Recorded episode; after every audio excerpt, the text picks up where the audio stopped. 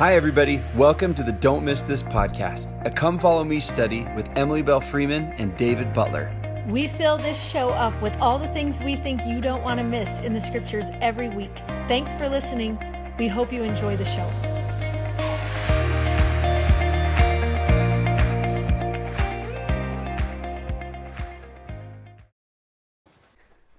Hi, everybody. I'm David Butler. I'm Emily Freeman. Welcome to Don't Miss This, Halloween edition. If you're watching on podcast, then you missed the fact that there's a gigantic skeleton um, sitting behind me. His name's Carl. Um, he hangs out at our house all year long. Just well, so I, we make Caleb put him away in February every year, but he comes out at Halloween. And there's other stuff up on this desk behind us that you would have saw that we're going to show because uh, we kind of have a fun way to teach this lesson of Ezekiel. And even if you're not teaching this lesson of Ezekiel, um, this kind of method is a good one to use in yeah, another lesson. Yeah, it's one of our favorite. Yeah. In primary, I use it in primary. We use it with the youth. I used it with seminary. And when... I was at a class in Parker, and a lady did it. And oh, really? I was like, oh, I actually love being a student in this class. That's fun. Okay, and you did it at seminary. Yeah, we actually did it for Isaiah. Like I would put out all the objects and then people pick. So we'll explain that yeah. in just a second for Ezekiel, which um, no one ever reads in the history of the whole earth. And it's actually such oh, it's one of our favorite a books. good, good yeah. book. Yeah. Like he's a dreamer, a visionary kind of. And so like if you are into pictures and you're artistic and you're visual, Ezekiel's your guy. You can call him Zeke. That's how much he would be like in with you. We almost have to change Carl's name. Uh, he, he has to stay Carl. He's so sad. Um, Elle said the other day, we need a Carla. Um, so I was, um, oh, there's something I wanted to, two things we want to tell you before we jump into Ezekiel. Three, actually. Three things we want to tell you before we jump into Ezekiel. I can't remember what the third one is. Well, you have two for the app. Yeah. Oh, yeah. Because I'm trying to clear something up on the app for people, a little helpful tip. So um, let me just show you that because it's easy to show you real quick. And then for the listeners, hopefully you can catch on and get this. Um, we can put it on our stories too if it's helpful for people. Um, on the app that we have, which houses everything that we do plus bonus material. I let me just I do want to say something about bonus material now that I'm oh, okay. saying it, because last night we honestly had the just the best family scripture study. We just do it for a couple minutes before we do prayers at night. That's what we do in our house. And um, I added a different style of question into the dailies where it was like one for the little, little kids, one for the medium kids, one for the big kids. And I just loved it. I really, really loved it. And I know that sounds funny for something we created, but when I posted this pic of General Conference, somebody commented on my, you know, my D Ms like, oh my gosh, you do you use the timeline? Because it, it was in the background. and and I was like, like, oh my gosh, listen. Everything that we create as a resource, we created for us first, and we're, we're just sharing. sharing it. Like we genuinely use all of these things that we have. And the one we just had for Isaiah um, fifty-eight through sixty-six last time was about um, that he puts on the righteousness as a breastplate, mm. the helmet of salvation on his head. And the question for the littles was, what are some of the things it says he puts on? Like there, it's easier. It's like, and what does it sound like he's dressed up as? You know, and Caleb and Jones are like, a warrior, you know? And then, you know, the other questions are, what, what do warriors do? And why do you think he would be depicted as a, a warrior? And what are some of the things he's fighting against? You know, what are some of the enemies in your life he would fight against? Anyways, it was just so awesome. So I just wanted to say that. That's in the daily section. It's I one love of the, the dailies. Yeah, it's. I think it's one of the most golden, like it's awesome that the app's so convenient and we put the bonus resources in there. But this is like one of the, the gems of the app, I think, are the daily section. So I just wanted to show you this. If you are finding, people are asking, wait, I don't see like the new content showing mm. up, the new newsletters there, the new videos. When you get on just the main page of the app, um, you just want to swipe down. Now, if you swipe down a little swipe, you're going to see like the little spinny guy up top. See him there? But you need to do a full big swipe until it goes to this screen where it's full white with like the status bar in the middle. So a big swipe, that's what's going to help it refresh and bring in new content, okay? Because we're putting new stuff in there all, all the, the time. Okay. And every time we put new stuff in there, um, it just wants you to... But yeah, sometimes you'll do it on its own, but you just might have to do that. Drag down to refresh, okay? But do a big drag down. All right, another thing that you might be missing some content on that we're going to start ramping up even more is um, are these push notifications, little messages, quotes, things that will actually come to you. When you say push Rem- notification, it makes me feel so like we are uh, the boss. Oh, I want it to be just like a little message Daily from us. Messages. Okay, that will come. It's like hope. So, well, hope no. is coming okay. in your notification. All right. If you're Tinkerbell, um, then just talk, call it whatever you want. But in the app, it's going to say push notification. So just translate that as something happier. Happiness. Okay. Oh yeah, happiness. Hap- daily. Daily happiness. happiness. Okay. Go to more in the bottom right-hand section. Go to settings. It'll just pop right up. Then go to notifications. Daily A K A happiness. Daily happiness. And then just make sure this button that says push notifications or glitter, um, I'm not sure what yours is going to say. Make sure it's on. You'll see like the black and it turns it on. Um, you also have to turn on notifications in your settings on your phone too to make sure that they come. If you don't know what that means, ask someone um, starting age thirteen and up. Um, and they can help you turn those on and whatever. Kind and of what's going to come? Have. What's my daily happiness going to be? So just some of like the, the quotes and one-liners that are um, that in our lessons. So like it just would be just like this daily like, oh yeah, that was. I loved that quote. A good reminder. Like what's that scripture quote everybody wanted just barely? The C S Lewis that we got a million oh, D Ms. Yeah, that will come. Yes, right to that's your what phone. We're going to start putting on. If you start asking us for stuff, it's going to come in the app. It's like magic. Yeah. It's as, glitter. As well as your daily reading. So if you divided up the reading for the week into like... What five, should I be reading today? Yeah, what should I be reading today? If you kind of wanted to read all of the reading, it's kind of divided. It'll be in there also, divided up like that. And um, kind of like some of our announcements that we make, like we're about to make a really, really exciting one.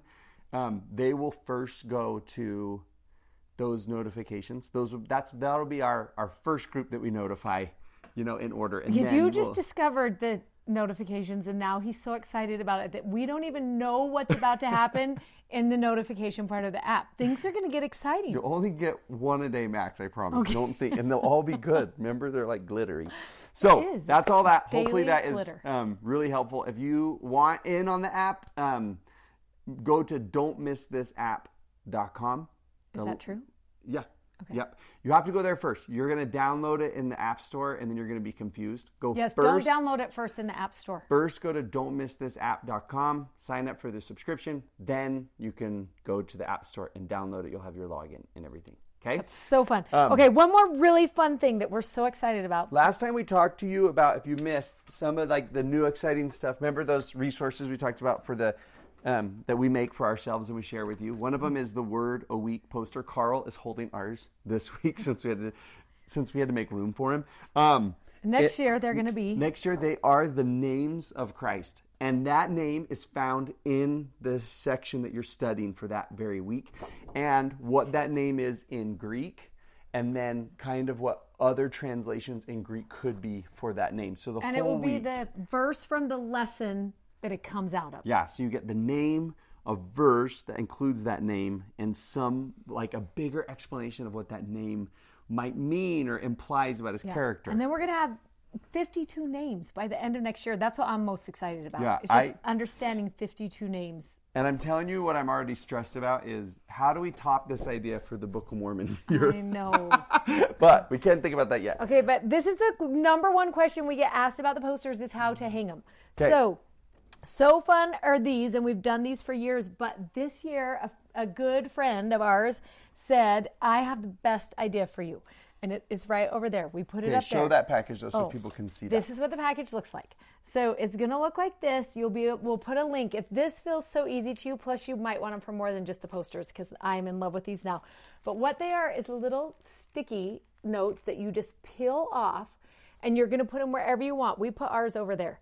Um, you and they go on the wall, and when you're done having this on your wall, you just take them off at the end of the year if you don't want it there anymore. Like the command but strip. But then, things. yeah, it's like a command strip. But then there's these little magnets that are so cute because the stickers are magnetized. Yes, they're the stick, stickers super are magnetized, thin, but they're magnetized. You and so. me should never work on that um, T V show where they sell things. Shark Tank? We're terrible at it. No, like the you don't even know what Q V C? It is. Q V C? Yes, Q V C. No. We yeah. can't work on Q V C. Okay, hey, so you the, so I, we stuck the, the things up. And then you just take the magnet and it just sticks right like that. So all you see is just the magnets that are there. And now and you can put it anywhere in your whole entire house, and you just don't even have to put it out. If this hanger thing doesn't out. fit somewhere, you can just use these, and it and it's a little it bit more minimalist. Fridge, it could go, but you made it crooked, I feel like. No, no, no. It okay. Plus it's by Carl, so it's Halloween-like okay. if it's crooked. All right. So those might be another way that you want to hang it, um, and we're really excited about those posters. And we put up shepherd for today's lesson. Don't get confused. Watchman is our real word in Hebrew.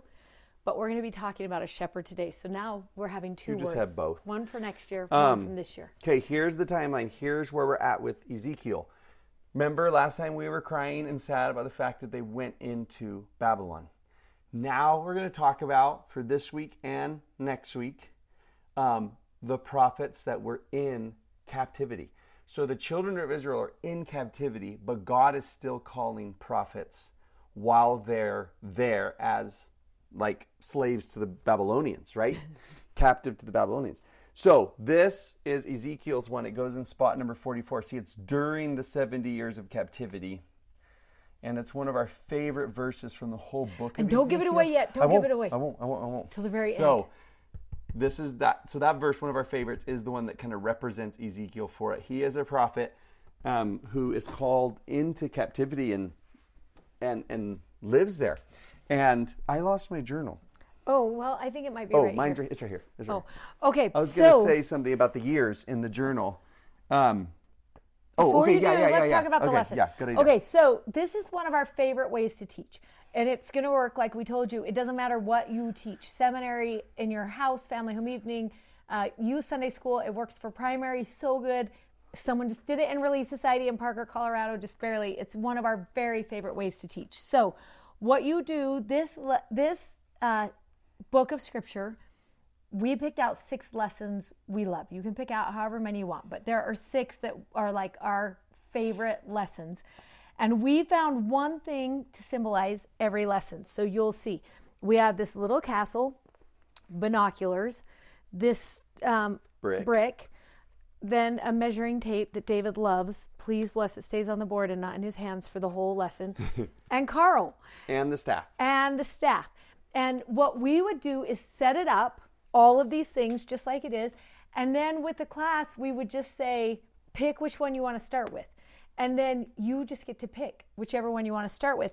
And you um, can spend as long as you want on that. On, yeah, like you that's might not make it say. through all the objects. So you just pick the ones yeah, that... You might not make it through all the objects. Or if you're like we are today and you do want to make it through all the objects, it's super fun to set a timer.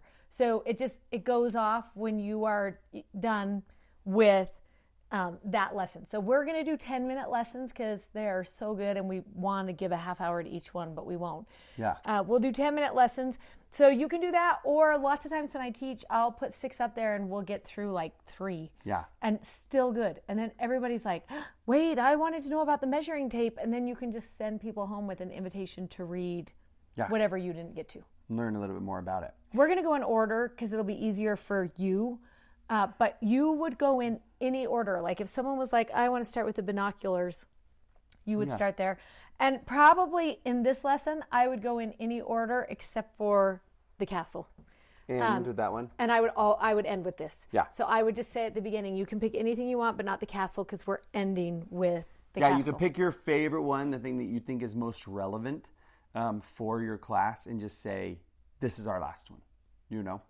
Um, and if you pick really, really good objects, like obviously someone's going to pick Carl, right? That so you might so want to pick an object that you're like, is, is like, oh, if there's one that you're like, I kind of want him to pick this one. You can lead the witness, okay? It's really easy by picking a, a super good, oh. you know, symbol or whatever. Okay, Ezekiel is this prophet that we talked about that gets taken away. Um, before Babylon falls, excuse me, before Jerusalem falls, Did before the, the city is destroyed. Should I be the timer? I, I'll be the timer. Okay. Before it's destroyed, Babylon's coming in and he's taking groups of people away. Um, Daniel is going to be taken away in the very first group of people. Like we'll talk about him next time. Ezekiel's taken away during that second siege. And so you see those dates up in the top right-hand corner. They're approximate because historians are guessing. Um, but Ezekiel is there, and I love the way Ezekiel one starts, because you get the call of a prophet, which we've seen several times, but there's just unique things about each one. And it says, it came to pass in the thirtieth year, in the fourth month, and the fifth day, I was among the captives by the river of Kabar. That word river also means like a canal. So there is this refugee city, or captive city, whatever, a city of captives in Babylon, and he is just sitting next to the canal. He's thirty years old. Why that's significant is because Ezekiel is a priest and was a priest, and that's when your service as a priest started. So it seems like he's kind of like, oh, I should be back in Jerusalem today. I should be starting my service in the temple. Nothing's right. Everything's gone wrong. I'm just by this dumpy canal, right? And there in that spot, Um, he has a vision in chapter one of the glory and power and, and majesty of, of God. It's in a really, really symbolic um, depiction that he that he sees it in. Um, but the thing that I think is really powerful about chapter one is what's going to make him, um, uh, uh, uh, what I want to say is this. He's called to something he didn't expect that he would be called to, in a place he didn't expect to be called, at a time he didn't expect. But he's going to be really powerful at it. And the reason he's going to be so powerful is because he has this experience with God first. He spends time in his presence, and that's what's going to make him um, really powerful. And I love that it happens next to that river in a place he didn't think he should be. Like, yeah. It happened in a, like ordinary, ordinary, regular part of his day, called to something he didn't expect, maybe didn't want. And I mm-hmm. love that as a pattern for what God calls us to be. You might be sitting in, in your living room right now with laundry all around you and think, I didn't think this was going to be, you know, where God led me and called me to. But you can have experience in his divine presence, and you can have powerful, meaningful mm. impact, even if it wasn't the life or the calling you thought or expected to be called to. That's so good. And I love that what he is called to be is um, on, on the watchtower. He's in charge of watching what is going to happen and guiding the way. I don't know if you've ever seen a watchtower before, but um, I went to Mexico, and in Mexico, the trees are so high. They're jungles. They're, they're really, really high. And if you're in the trees, you cannot see out of the trees. You wouldn't know if danger was coming unless it was like ten feet in front of you, because that's how dense the forests are. Have you ever been there? Mm-hmm. Yeah, it's yeah. so awesome. So they would build these watchtowers that you could climb up over the height of the tree line, and then you could see three days away. I don't know how many miles it was, because everyone who's ever taught me the lesson teaches me by days. How many days away you could see something approaching you. And I love the thought of that, that it's not by distance away, it's by time, mm. amount of time mm. away, that danger would come to you, that they could give a warning call. And that's what Ezekiel is going to be, is this watchman on the tower. And it we tells use us, the binoculars, by the way, to symbolize. Oh, yes. So this is what someone would pick in yeah. our version uh, for the watchman. Yeah, if you were the watchman, and it's going to be in Ezekiel three seventeen, and you maybe would tie that on here so that you knew exactly where everyone was turning to. Um, it tells us this, Son of man, I have made thee a watchman unto the house of Israel. Therefore hear the word at my mouth, and give them warning from me. And we love the thought of this, of hearing the word of the mouth and um, from him, and then having that warning that's going to come, that he's going to tell them. And he's going to tell them, you have two choices in verse eleven. It says, and go, get thee to them of the captivity, unto the children of thy people, and speak unto them, and tell them, thus saith the Lord God, whether they will hear or whether they will forbear.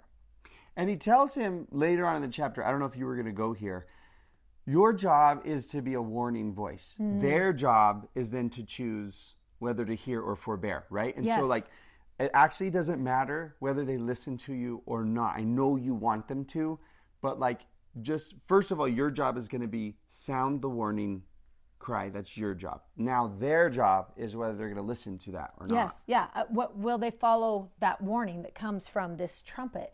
And I love that he tells him right at the get-go, before he even gets started, and they will choose whether to hear or whether to forbear. One of my favorite ways to study scripture is actually to study words or small phrases. We both love doing that, where we'll just pick out a little phrase from that scripture. And when I was reading these, I thought to myself, I want to know what the difference is between hearing and forbearing. Like, what is the difference? If you were going to hear it or if you were going to forbear it. And so I looked it up in a concordance to see, what does that word hear entail? Like, what would that look like? And it's interesting because it means a not just to listen. Tell people what a concordance oh, is. Just... A concordance will take whatever language that word came from. So if you're in the Old Testament, it will be Hebrew, most likely. And it will take that Hebrew word, and then it will say, it could have meant any of these things. Um, if you're in the New Testament, usually Greek.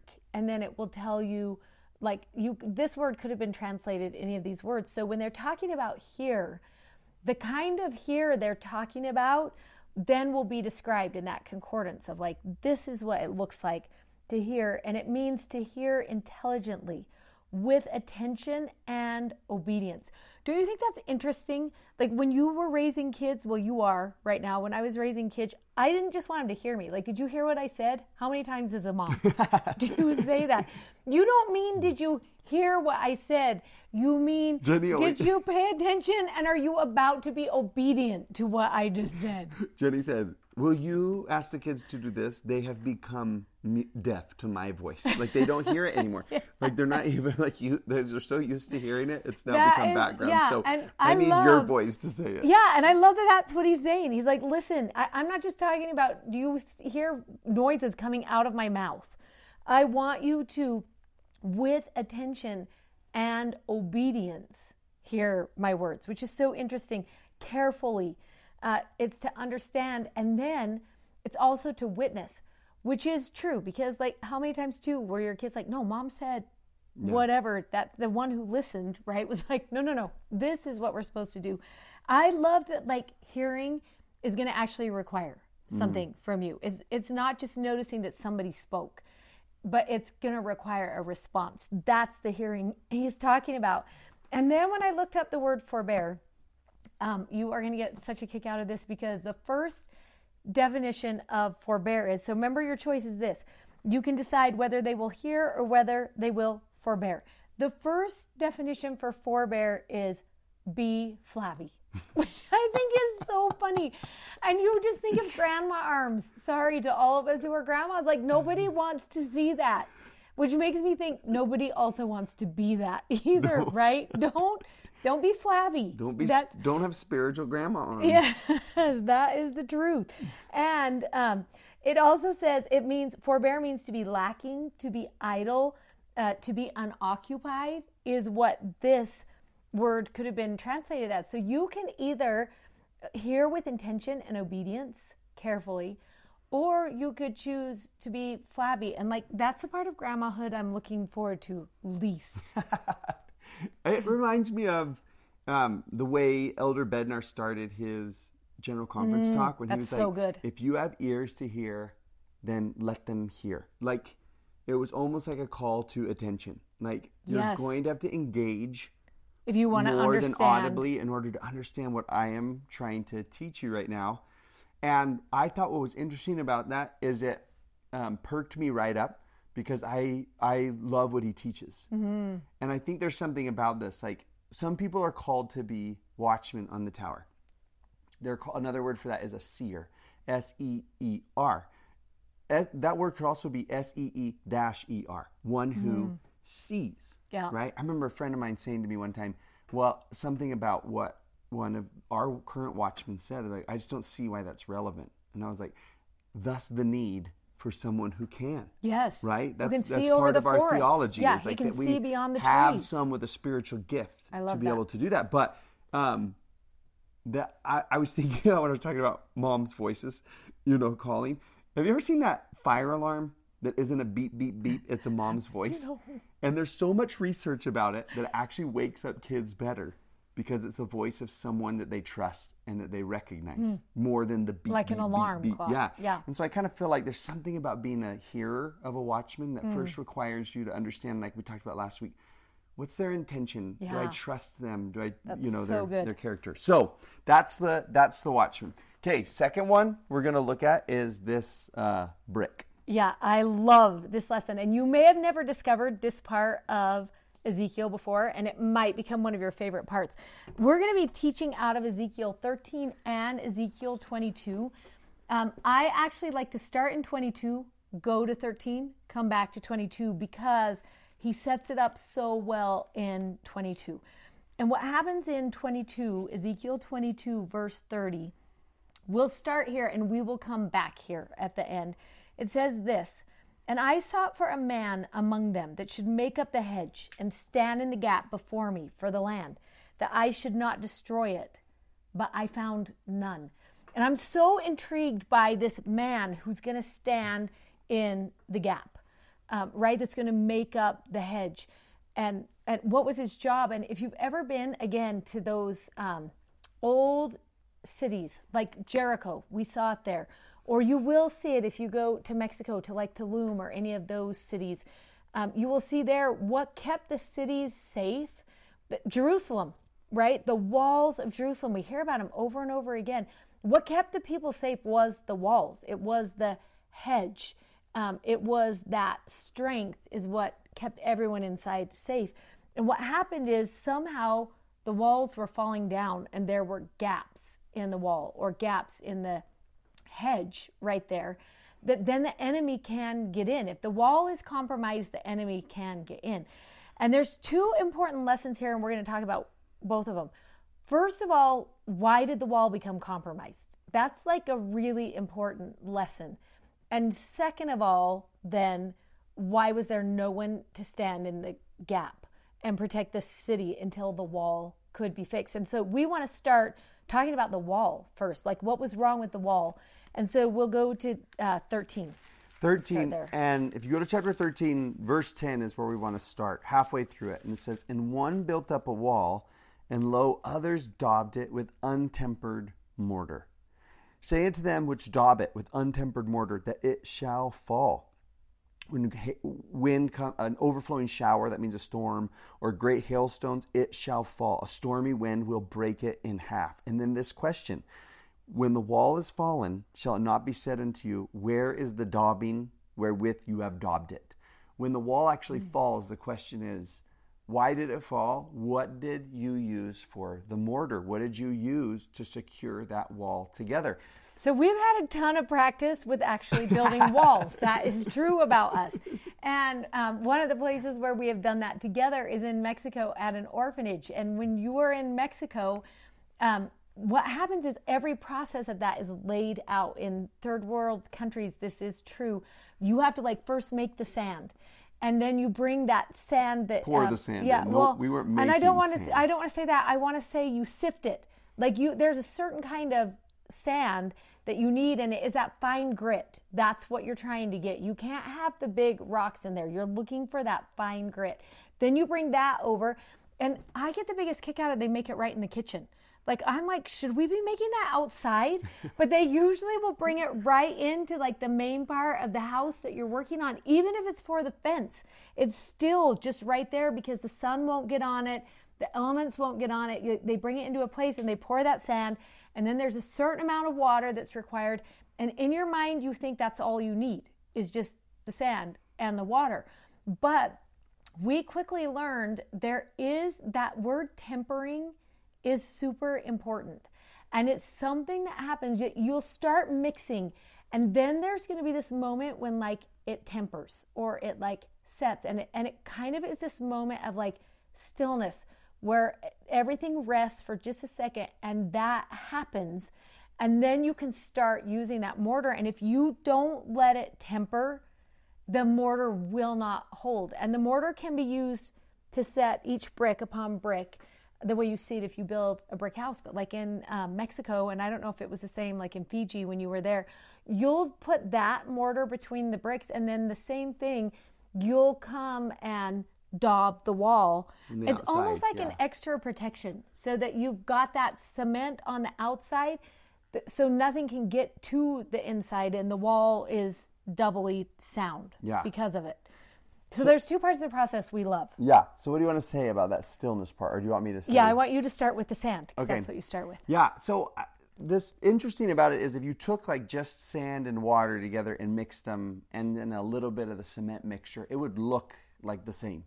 And you could fill it on there and it would stick like for a little bit, and you could put it on the outside, but it just won't be strong enough.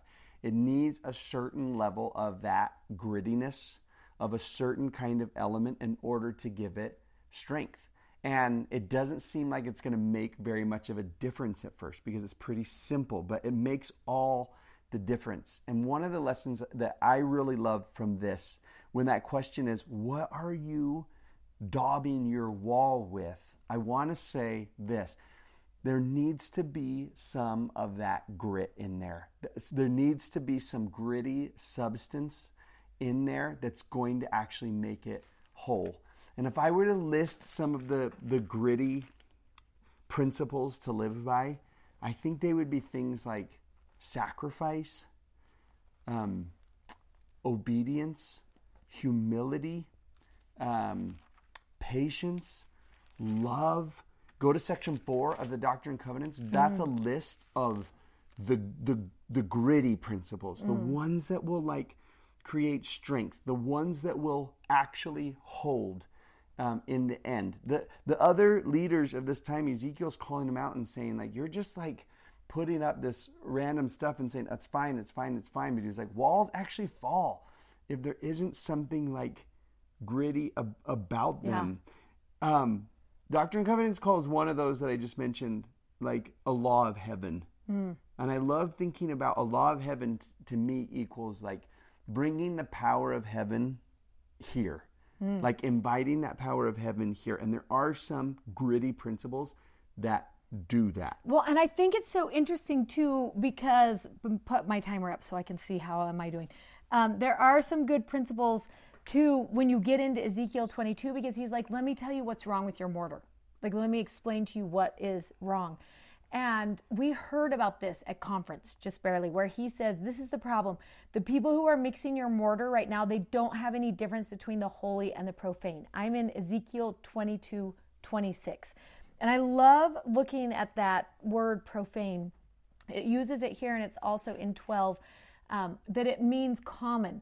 They're not making a difference between what is holy and what is common. I love when President Nelson was like, there is actually a difference between the philosophies of man and God's holy law. There's a difference between those two things. They have and a which different, one are you listening and they to? And have a different impact. They really yeah. honestly do. Yeah, right? and, and they're not going to make strength in you. Um, if, if you're not taking the time, it also says, and you're you're hiding your eyes from my Sabbaths. Like, these are the things that strengthen, is the grit, right?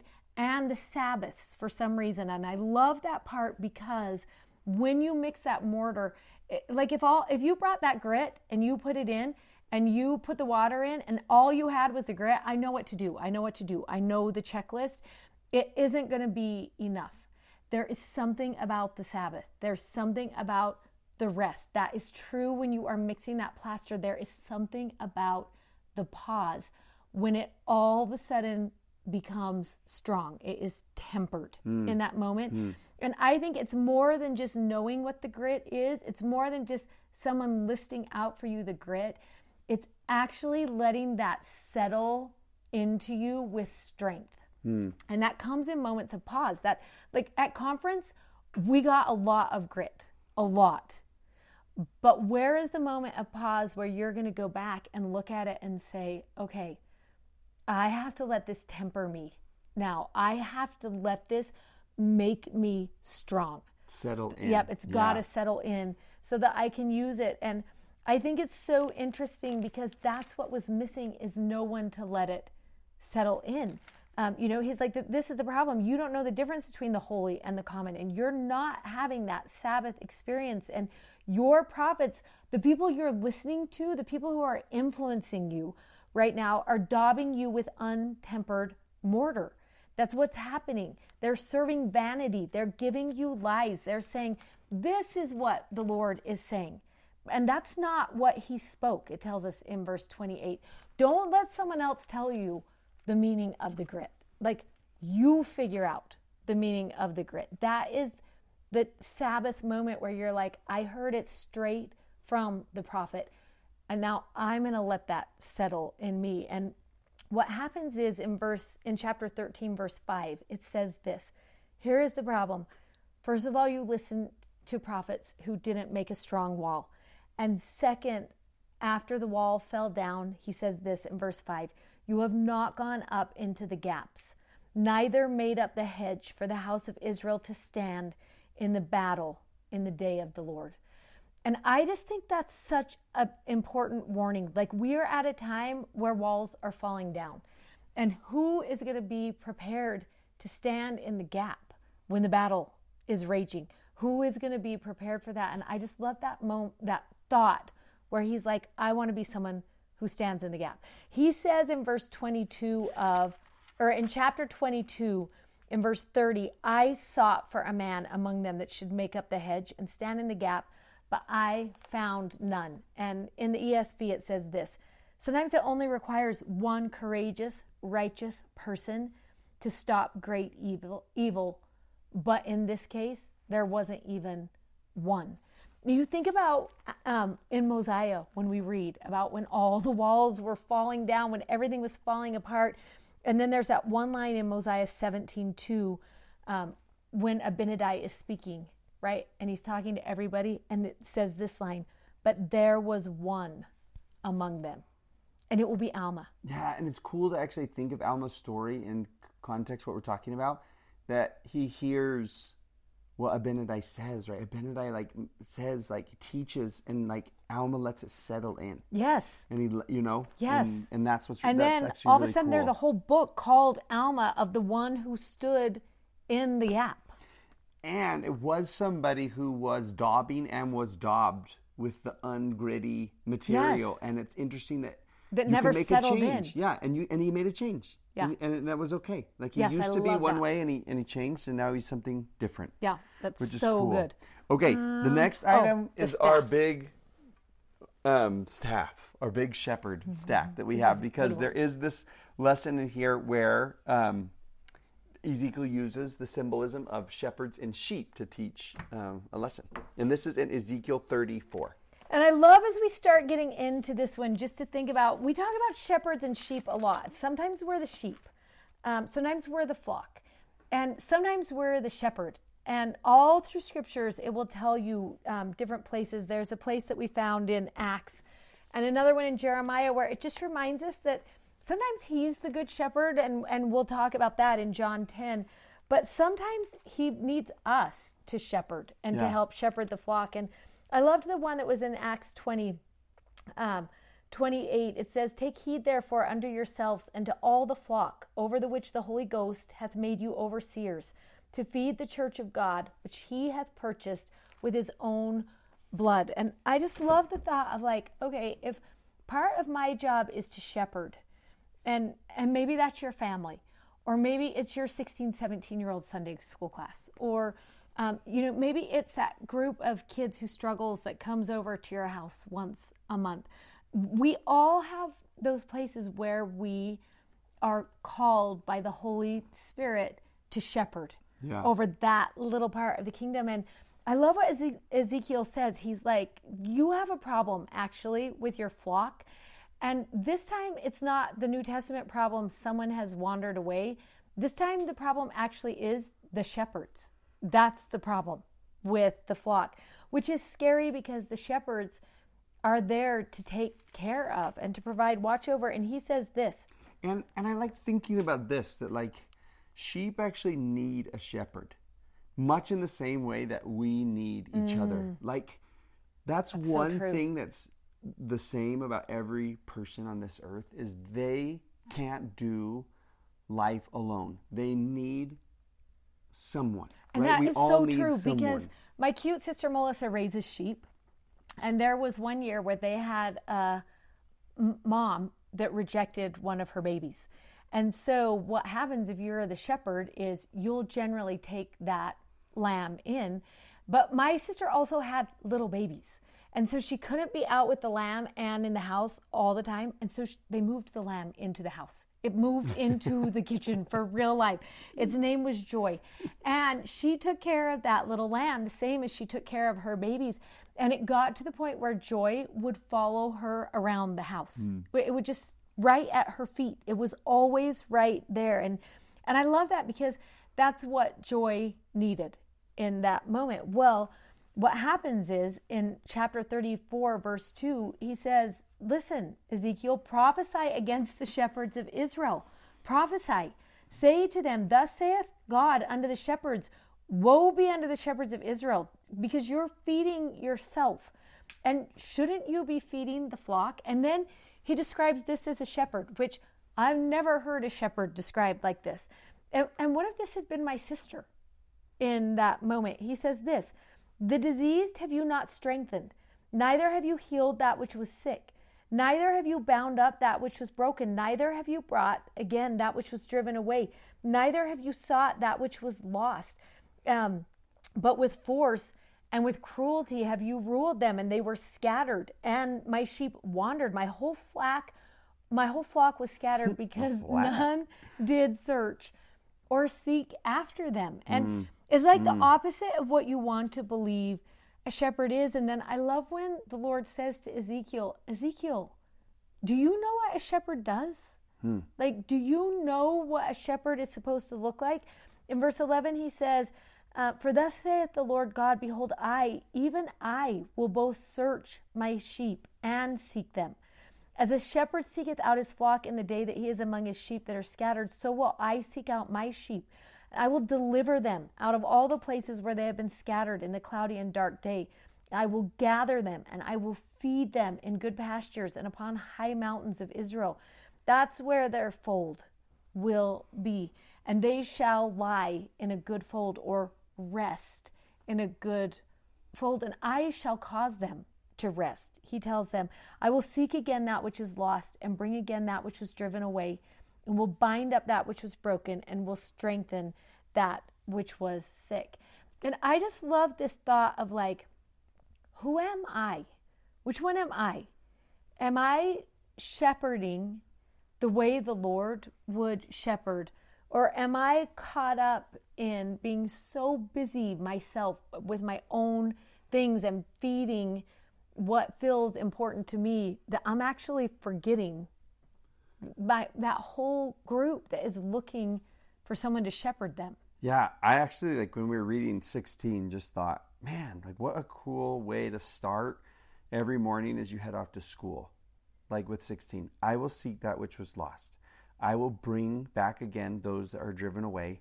I will bind up that which is broken, and I will strengthen mm. that which is sick. Like, that's going to be my calling for today as I walk the yeah. hallways of school, as I go to work, as I interact yeah, with, with people, with people. Like, even in the grocery store. Yeah, it's like, this is what I'm, my intention is to be and to do. And and even if you're finding a hard time, like, relating yourself to a, sh- a shepherd, even though I, I hope not, I hope that you feel mm-hmm. called to be. When he even says in verse eighteen, those of you who are in, okay, if you can't identify as a shepherd, at least identify as, as one of the flock.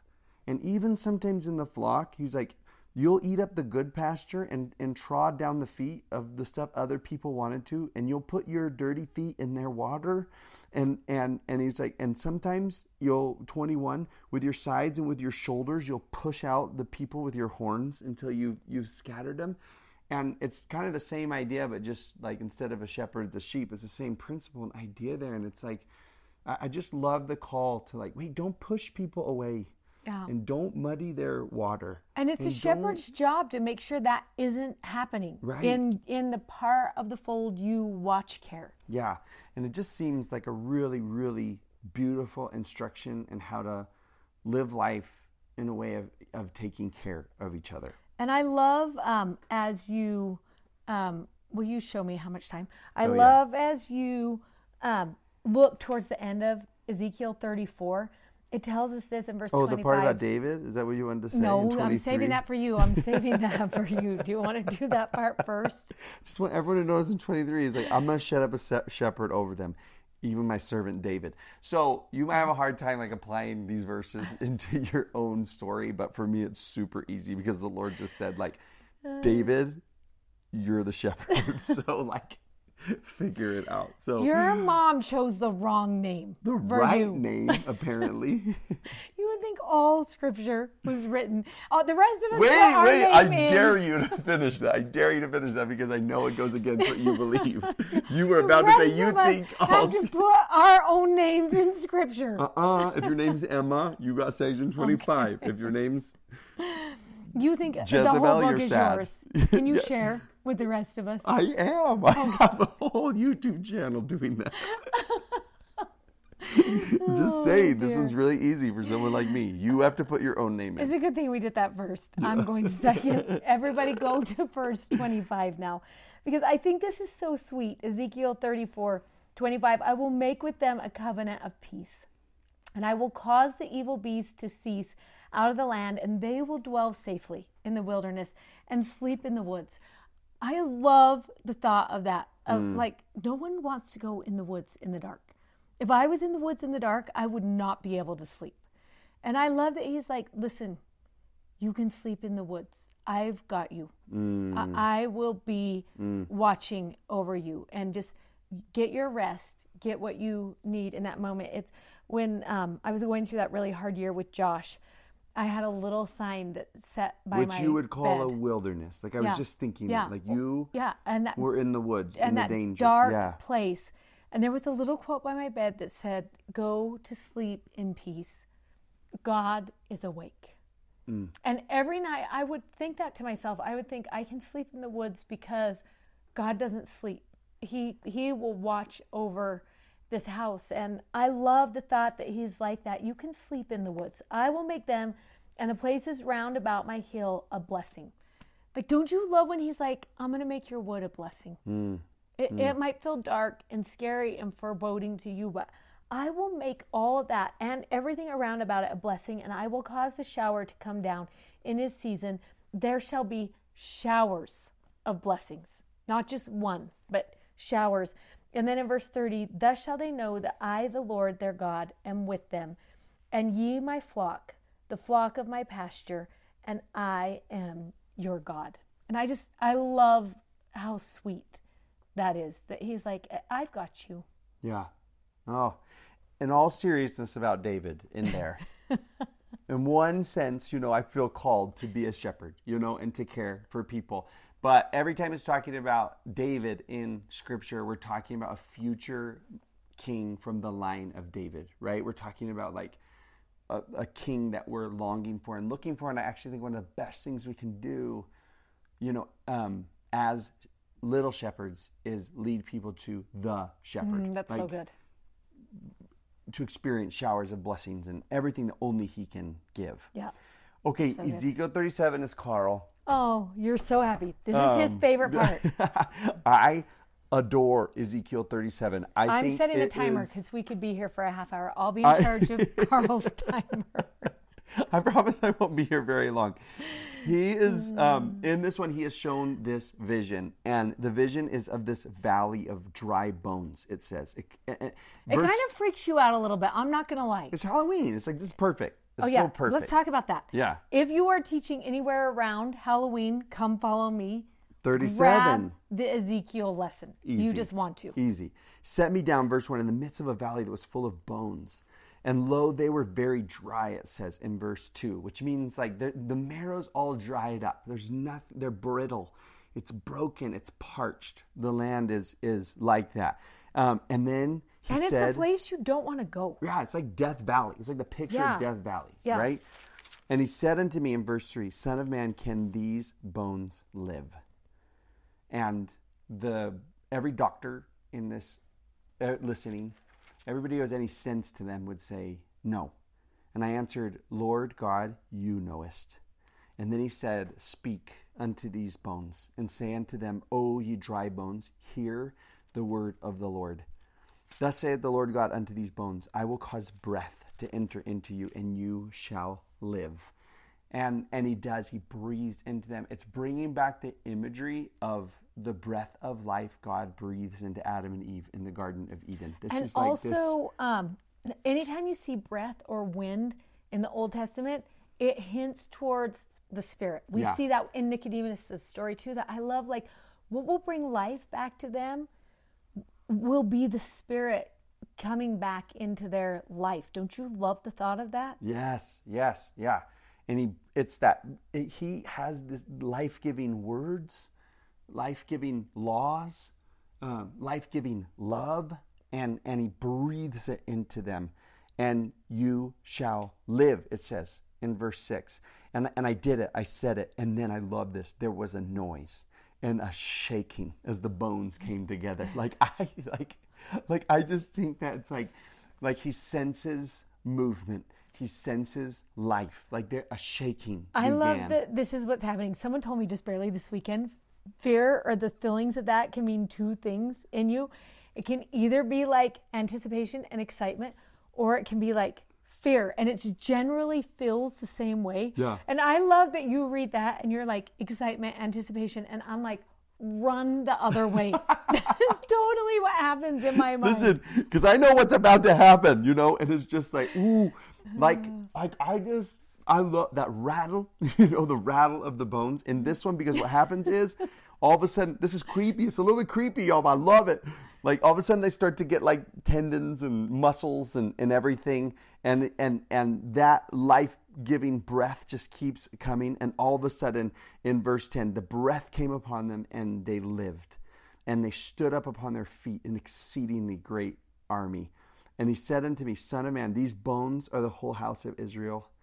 He makes the application here. He says, they say our bones are dried, our hope is lost, and we are cut off. And he says, behold, I will open up your graves, and I will cause you to come out, and I will bring you alive again.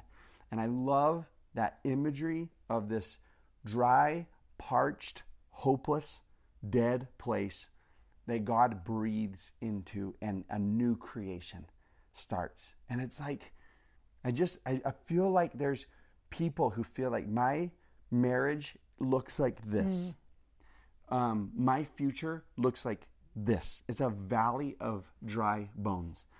And I want to say that all it takes is the very breath of of God. And and things can start to change. You're going to start to hear a rattling, mm. you know, like movement happening and life coming back. And I think this is so hopeful. For the children of Israel, it was, we lost everything. everything. For the modern children of Israel, I can hear people say, I've lost everything. Everything's gone. And I would say, listen for the rattling of bones. Like God's can and will breathe life back into your story, into your situation, into your relationships. And, and you love, like, as you're talking about it, that like we look at the resurrection as something that happens so far away from right. where we are right now. But the fact that we could have daily resurrection, oh, that yeah. we could have yes. daily, like, what you thought was dead and beyond repair and, um, you know, so gone. He's like, oh, no, no, I, I can daily breathe hope into that yes. situation. I can revive that. That marriage can be resurrected, mm. you know. That situation can be resurrected.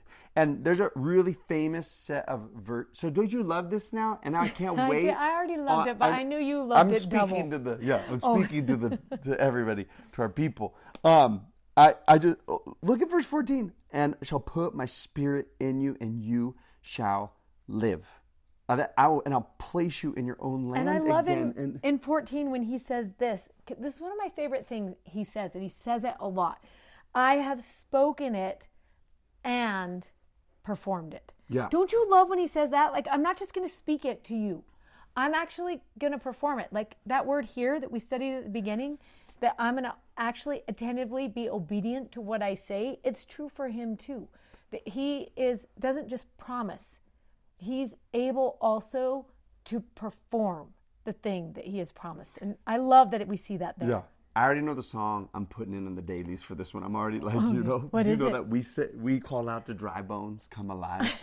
You know, I just, like, it, it's such a good song. Every week we have it's a song. Everyone. In the dailies somewhere. The dailies. But like, it is just this like, um, it's so, so powerful to me. And And especially if you're someone who feels like all hope's gone, I'm dried up, I'm parched. Like I, I know there's people who like say that and and feel that uh, uh, like, um, and there's these famous verses in mm. here that um, we usually apply in one way um, specifically, and I want to be a little bit more general with it. He says, "Moreover, take thou, son of man, a stick, and you write on it Judah, and you take another stick and write on it Joseph, the stick of Ephraim."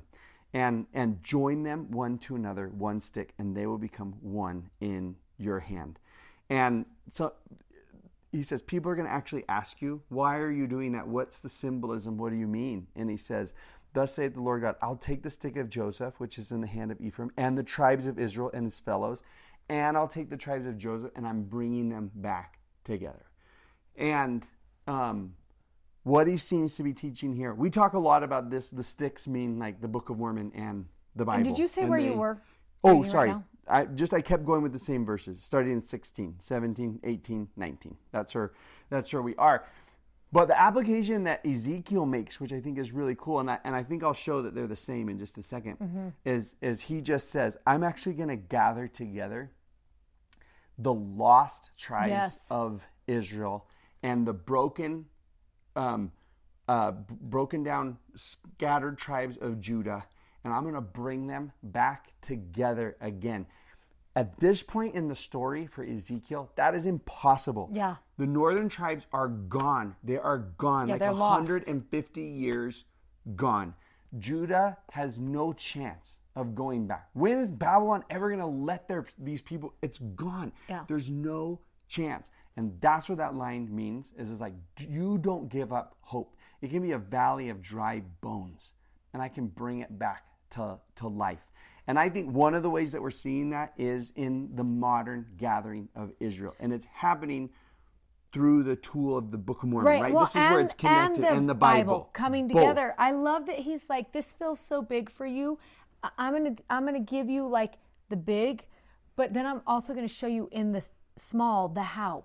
It's going to be the Book of Mormon yeah, and the Bible. The, through the means of a restoration work, right? Yeah. So it's not, it's it's totally accurate, right? Not, not that anyone needs me to say it's accurate, right, to talk about that. But I would just, if I taught that, make it bigger. Yes. Make it, like the Book of Mormon and the Bible are the means. Yeah, they're the why. The, they're they're the how, like when you're the like, how. well, they're, they're the how, how but they're also work. like, when you read this and you're like, yeah, but why? Why did he put the Book of Mormon and the Bible yeah, together? Right, right. That, yeah, yeah, okay, that, yeah. That when you read this and you're like, well, what's the why? The why is because it's the how. Yeah. How about that? Okay. I was like, I that just sounded like algebra again. Uh, right? But they're the means to this yes. great, it's one of the tools he's using for this great work that he's accomplishing. At, And and it's so cool to see on a on a big and I wide love scale that you connected it for this reason. I've read these scriptures ten thousand times. That right, these were scripture mastery scriptures. We all know these scriptures. That the Bible and the Book of Mormon will come together. And sometimes I think I was like, yeah, that did, that happened. That's awesome. That's that great. was it's true. It's my quad. You did yeah. it. Yeah. And you've seen people hold yeah. it up, and they're yeah. like, here is prophecy fulfilled. And all of a sudden, you're making me realize, no, no, no, that actually was not prophecy fulfilled. Prophecy fulfilled is what this will do that seems unfathomable. And what's written, like I love that what's written in here is going to rattle bones. Yes. The message of these books, are the truth that's in here is going to breathe hope and life back in. It, because and, it's a message bring, of him. And bring everybody yes, back. And yes. then Ezekiel will be right in the end because everybody came back. Yeah. And I just want to say, this is so awesome on this big, wide scale. But everybody listening can think of a specific person mm. that they feel like they are lost, they are gone, they are never coming back. And this chapter right here says otherwise. It mm. says, I can bring the lost and the fallen and the broken mm. back, and I can breathe life back into them. Amen. ten minutes. Yeah, but except for, can we just say twenty-six? Bones. Can we say twenty-six at the end? Oh, yes, please. thirty-seven, twenty-six, moreover, I will make a covenant of peace with them. It shall be an everlasting covenant with them. I love that. It's like, it's not just a now covenant. Yeah. This is like a forever covenant with them, and I will place them and multiply them and will set my sanctuary in the midst of them forevermore. Oh, that is so awesome. Yeah, so good. Okay. Because did you, can you imagine if... in conference, President Nelson was like, and now we'll build the sanctuary, a temple in Death Valley. And you're just like, no, what? Why? It's all dead there. Everyone's spiritually dead. Everything's yeah. dead. And he's like, no, not after the work I'm doing. Yes. It will come alive. Yes. Whoa. Oh, I love that part. Um, Jesus, okay. Take the wheel. This is the next one. Yeah. This measuring thing. We love this. I know you already, he's already like, can I hold that? I really do want to hold no, that. No, you can't. Okay, he these wants are to build things. These are this. Chapters forty-two through forty-seven. In your in your book, in your journal, it's called A River. But we use this because there's two kind of um, this is an important this part of the lesson. This is the beginning yeah. to get to the river. So the river's coming second, but you're riding in the river. And what happens is, in this part of the story, in chapter twenty-four, um, he's a man comes and says to him, okay, I need you to get... Uh, you mean forty-two. You yeah, said did I twenty-four. Say forty-six? You said twenty-four. Oh, what so. was I even thinking about? Oh, it's I was just reverse. Reverse. Um, in chapter forty-two, it's exactly what happened. He says this, um, I need you to get this ruler. He's going to come. He's going to start measuring this place. That is what's going to happen. And in verse fifteen of chapter forty-two, he says, first you're going to measure the inner house, and then I'm going to bring you out to the gate. It's facing east, and I need you to now, you're going to start measuring this. And there's this measuring that is going to happen. He measured the east side with a measuring reed, five hundred reeds, and um, he, he does that, and he does the north side, five hundred reeds, and then he measures the south side, and he turns about to the west side, and all of this measuring is taking place. That you're like, why did someone record all the measuring for so many chapters? And he wants to talk about that this place that he's measuring now by the four sides has a wall roundabout, five hundred reeds long and five hundred broad, to make a separation and the sanctuary. There's going to be the separation between the sanctuary and the profane place. Remember, we talked about that word profane. It means common. It'll tell you again here in the footnotes. There's a difference between the sanctuary or the holy and the profane or the common. And you need to measure out, he wants to tell him, where is the place that is the sanctuary, and then measure out where is the place that is the common place. And there's going to start being this separation that is going to start taking place. And then he brings him again, and he's like, okay, now come to the gate, and the Spirit's going to come, and it's going to bring him to the inner court, and he's going to come. And while he's there, he's like, in verse ten, okay, now what I need you to do is let them measure the pattern. And now there's going to be this pattern that he talks about. And as we read, we start realizing, okay, I think he's talking about the temple is what he's talking about here. The sanctuary, the profane place, he's measuring out, it's facing east, all of these things are happening. And then he says, uh, now I need you to measure the pattern mm. of what is going to happen here. Or the, I love the footnotes for pattern, the arrangement or the plan. Mm. That's what I need you to start seeing. And within this holy place, there is going to be patterns. There's going to be arrangements. There's going to be plans that happen. And he says this in verse eleven. And if they be ashamed of all that they have done, show them the form of the house and the fashion thereof, and the goings out thereof, and the comings in thereof, and all the forms thereof, and the ordinances thereof, and the laws thereof, and write it in their sight, that they will keep the whole form thereof, and all the ordinances thereof, and do them.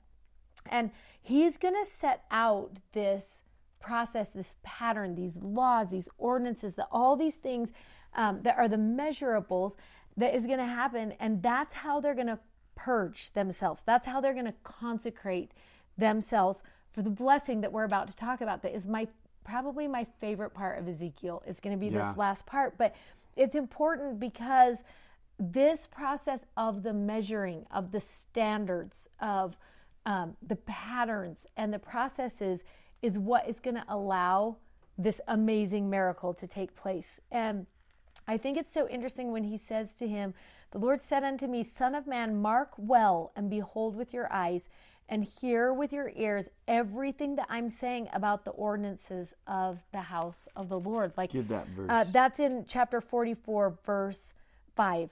And then um, give the one about the patterns and everything. Oh, so and the pattern will... was in forty-three, verse eleven.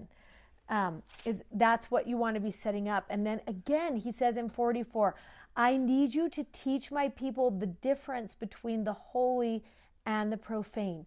They've got to learn how to discern between the unclean and the clean. Like there is something happening within the walls of the temple that are helping them live a higher and a holier law than what they would just normally have. And that's going to be important um, for uh, this sanctuary, for this place that they're going to come to. And, and he sets that all up, this whole, like, this is how it looks.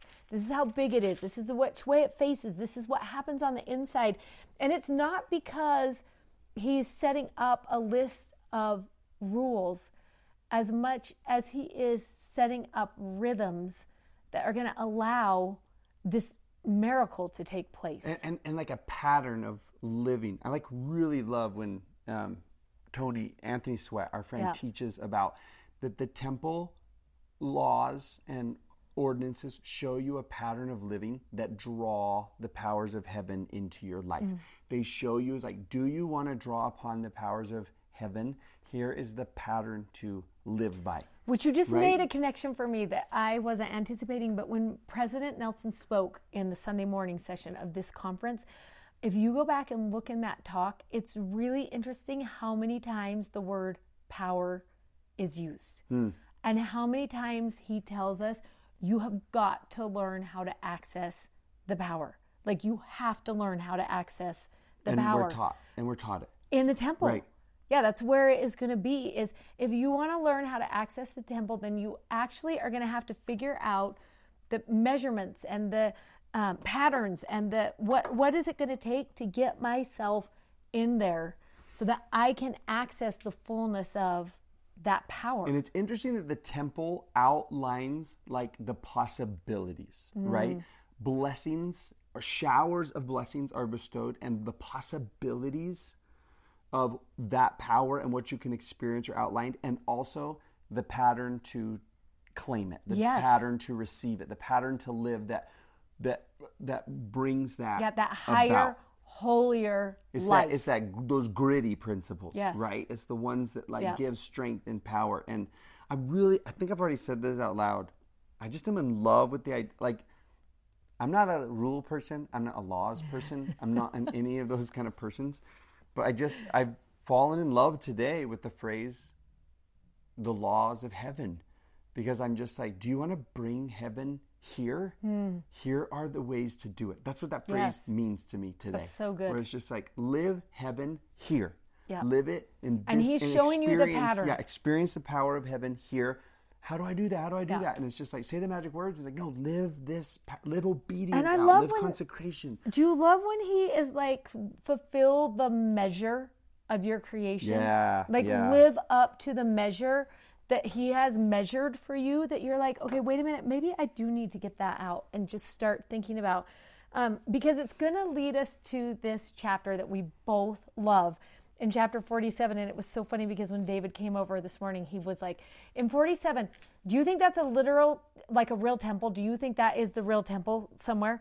And my first inclination, because I always think this, I didn't realize he was thinking big picture. I It was like, like a casual conversation. Like I was talking second coming, yeah. I was not thinking about that, even though usually I am, because I love the second coming. But I was like, like now, like right now. And it's because, you guys, I actually think this is a real temple that we have right now. So anyone who lives in Idaho Falls, when you are teaching Ezekiel chapter forty-seven, you have the best object lesson in your backyard. Like, you need to drive your family there. You need to sit right there and at the temple from, yeah. and, and read it while you're sitting there, because for some reason, Idaho Falls is the object lesson of the entire church of chapter forty-seven. Yeah. And I so bad want to do it, but I'm pretty sure you can't. But I want to live chapter forty-seven in the Idaho Falls temple ground. Everyone else, you're just going to have to look up a picture of it, which is sad for you. This is the only time you're happy to live in Idaho Falls. Wait, just kidding. I'm they just have kidding. A really good barbecue place too. Remember? Oh, I brought you back those maple bacon. Yes, I forgot about that. I'm just kidding, everyone. I just love it. If anyone's coming to but, Utah from Idaho and wants to bring me maple bacon, you are always welcome. But that temple looks like a picture, a foreshadowing of a future temple yeah. to be built. And but I love it, that you get to see it. Like, you see Ezekiel forty-seven. Which is actually really cool, because like I do think this is talking about a future, yes, like something to look too. forward to. But like you said about the resurrection, it's also talking about a present day experience. Yeah, like, true. It's really important to realize that we're not waiting to experience any of this. That it's we, in in full measure. Yes, we're waiting, but in more than you can handle right now, right? Yeah, if you also. want to. If yes, you want to. If you want to, right? And should you start with Elder Uchtdorf? Oh, yeah, yeah. Or should you bring him up in the middle? Maybe right, you should yeah, bring him yeah. up in the middle. So forty-seven starts, and he just comes to the door of the house, and all of a sudden water starts coming out from the threshold of the house eastward. And it starts moving. I love that P S Ezekiel lives eastward of Jerusalem right now, and it's cool that water's headed his direction. Yeah. Yeah. In the, he's like, it's like the Lord saying, like, I'm coming for you, right? Which is so awesome. And he brought me out of the gate northward, and he looked, and he just saw this water on the right side, and he had this measuring thing in his hand again, and he and he goes to the waters, and and and in the waters, and it says in verse three, they're up to his ankles. And then he keeps going in more, and he measures it again. And it's up to his knees in verse four. And then all of a sudden in verse four, it's up to his loins, it's up to his waist. And then in verse five, I couldn't even pass over, for the waters were riven, risen to like enough to swim in, and too big that you couldn't even um, pass over through them. And it's I, I that imagery of him yeah. getting deeper and deeper and deeper into that water. It's so awesome. And verse six, you just love yeah. when he's like, and he said unto me, Ezekiel, have you seen this? Like, did you see what's happening right now? That is one of my favorite parts. Um, that he's like, I, get, get in, get in, like be in this part, because then he brings him to the brink of the river and they're going to talk about it. But I just love, are you seeing this? Yeah. uh, we love this line from President Uchtdorf in two thousand twelve when he says, when it comes to living the gospel, or what else do you want that river to be? When it comes to experiencing grace, when it comes to living the higher and holier yeah. law, like you could put anything you want we in sh- there. Don't be like the boy who dipped his toe in the water and then claimed he went swimming. Um, I, we, he says, as sons and daughters of Heavenly Father, we are capable of, and I would add in, President Uchtdorf, this is okay, invited to be a part of something so much more, mm. right? Get in, read that thing that's yeah. in your margins. And I love when it, uh, I just have this written in mind, are you ankle deep or immersed in living water? And I just want to be like, I want to swim in it. And then I want to say to people, are you seeing this? Like, come out here. Yeah. And be a part of this. What is happening here? And you can be, if you want, ankle deep or knee deep or waist deep yeah. in the grace, goodness, power, and presence of Almighty God. You can. You yeah. can. You and can you, dip and your toe. And it will change everything. Yeah. It will change. It, I mean, it will change so much. But you're invited to swim in it. You're mm-hmm. invited to be immersed in it. And I love that he brings him back. And, and shows him this image that is so awesome, especially if you've been to the Dead Sea yes. before. He sits him on the bank and he watches that water go all the way down into the desert. And it goes right in verse eight into the Dead Sea. And it says, and the waters of the Dead Sea were healed. And all of a sudden, a great multitude of fish and trees start to like sprout up everywhere. That place is the lowest, deadest spot on earth. The only thing that can live in the Dead Sea is like bacteria. It's just, and it's dying, they say. It's shrinking. Like it's just mucky, gross, fun. dry, fun. super fun to like lay in, you know? Um, but just like, yeah. they tell you not to dive in it because if you got like, and in your eyes? In your eyes. Or if you got enough in your lungs, you could actually never get it out and people can drown because like it's like, it's just... Yeah. dead, and it causes death, and it's the lowest, deadest spot in the world. And it's so awesome that he has shown, he's like, do you want to see what this can do to the deadest, lowest spot on earth? It can bring it alive and make it look like the Garden of Eden. That is the power that can come flowing into your life. And it's that whole dry bones again, mm. but in a really cool... Yeah, and I love in verse nine when it says... And it shall come to pass that everything that liveth, which moveth, whithersoever the river shall come, shall live.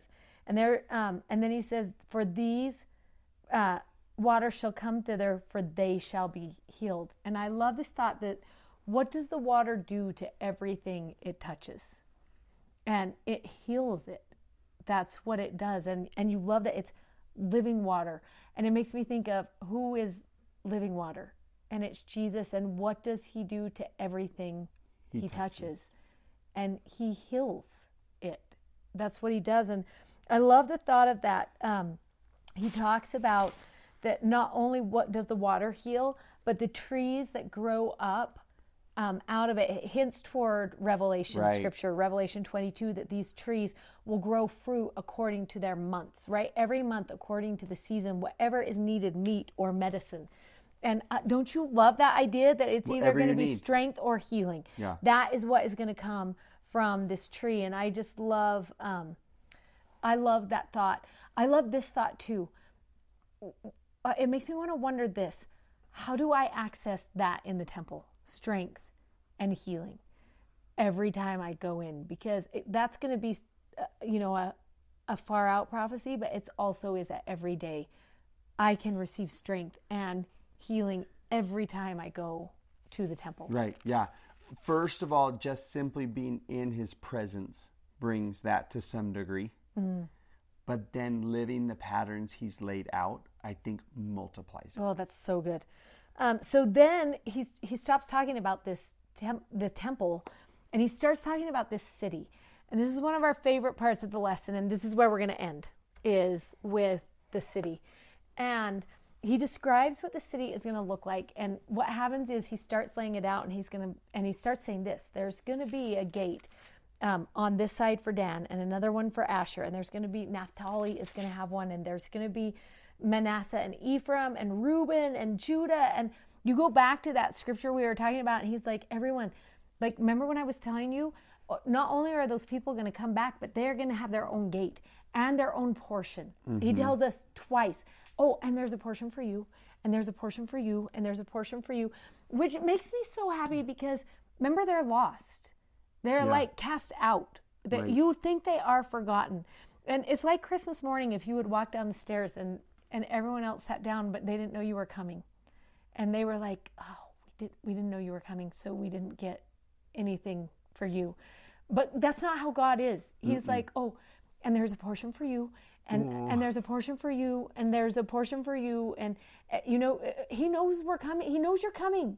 He's like, of course you would come back. Of course you would. And I have a portion for you when you get here. And and, and it's awesome that, like, they're, they have a stocking with their name on it. Because, yes. like, there's something really cool about, like, the gates have your name on them. Yes. Like, I took the time to etch it in because I knew you were coming. And there's a gate for you. There's yes. an opening in this place for you. Yes. I love that so much about this city, but that's not your favorite thing. You think that's your favorite thing about the city, but it isn't. Verse thirty-five is your favorite part about this whole city. It says this: he's measuring it. He still has out his measuring, and he's just measuring everything. He's he's getting it all figured out. And it says in verse thirty-five, it was round about eighteen thousand measures. And then... Well, which is so awesome. Because one thing that we want to say about this city for sure is it's gigantic. Yes. There is room, room for everyone in this place. And not only is there room, you have a gate with your name on a stocking. I now am going to read it with stockings from now on with your, with your, because you took me to Christmas, you know, with your name on it. And, and can I just point out this before you get to the best, very, very, very best part is I think it's so awesome. Like I, listen, Ezekiel's being super deliberate when he starts with Dan, okay? Because he's talking about the way that it was set up and yeah. he's, there's a reason for it.